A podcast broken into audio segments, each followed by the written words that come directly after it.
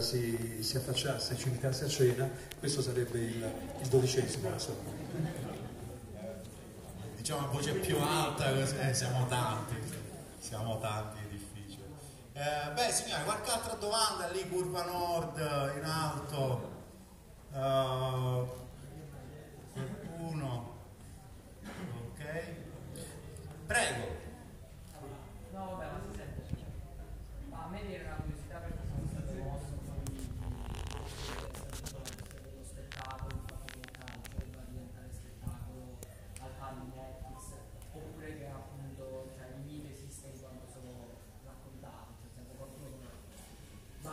Chiedo, cioè, vista questo, questo crepuscolo dei musiche che adesso,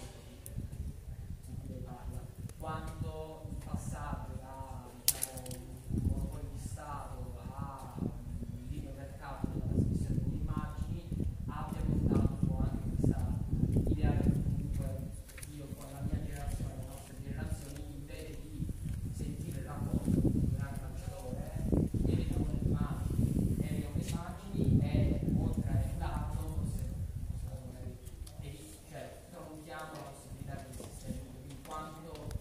il, il fatto che il calcio sia ormai trasmesso in maniera globale, incessantemente da tutte le televisioni, che poi comunque il calcio sono Serie A, Io dico, dico, brevemente la mia, è una domanda molto interessante a te soprattutto perché sei, sei un giovane, quindi è una domanda che, che- che apprezzo particolarmente perché avrei trovato una domanda normale se fatta da un, da un boomer, da, cioè da, un- da- una-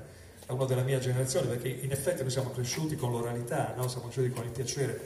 dell'orare, il calcio, con le, con le radiocronache, in cui, in cui la, la possibilità di fantasticare era illimitata, le, le immagini naturalmente costituiscono una, una cesura di questa, di questa possibilità. Quindi è chiaro che quando tu dici libero mercato, eccetera, è chiaro che il mondo del calcio è stato seviziato e violentato dall'insorgenza, dalla